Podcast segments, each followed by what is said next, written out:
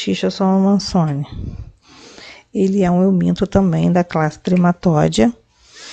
Né? Ele é um plateumento, né, do filo euminto, do filo plateumento. Também tem grande importância médica. Ele, né, a, a nível popular, é chamado de barriga d'água, xistose ou filarziose. A doença é a esquistossomose e o habitat é o intestino delgado, fígado, pulmão e coração.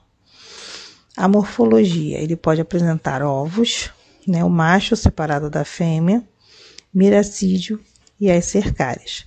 Né, no caso das cercárias, elas são é, encontradas no caramujo, né, e o miracídio já são encontrados no homem.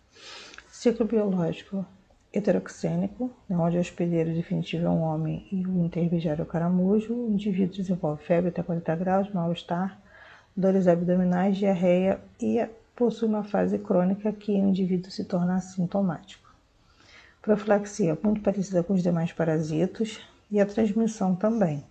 Né, nesse caso aqui a gente tem que tomar muito cuidado, né, entra na transmissão na profilaxia, é o controle dos caramujos, né? Porque a gente tem que tomar cuidado também com esses caramujos, porque é o caramujo que faz, né, a contaminação através da cercária, né, do caramujo para o homem, porque ela tem uma cavidade, uma extremidade, ela consegue perfurar a pele íntegra e entrar né, e se desenvolver dentro do indivíduo. Aqui você vê um indivíduo que tem esquistossoma, um ovo de esquistossoma defecando, né, caindo na água, o caramujo vem, né, adquire esse, esse ovo, ele evolui para o miracídio, né, forma a cercária essa cercária ele vai e penetra na pele do homem.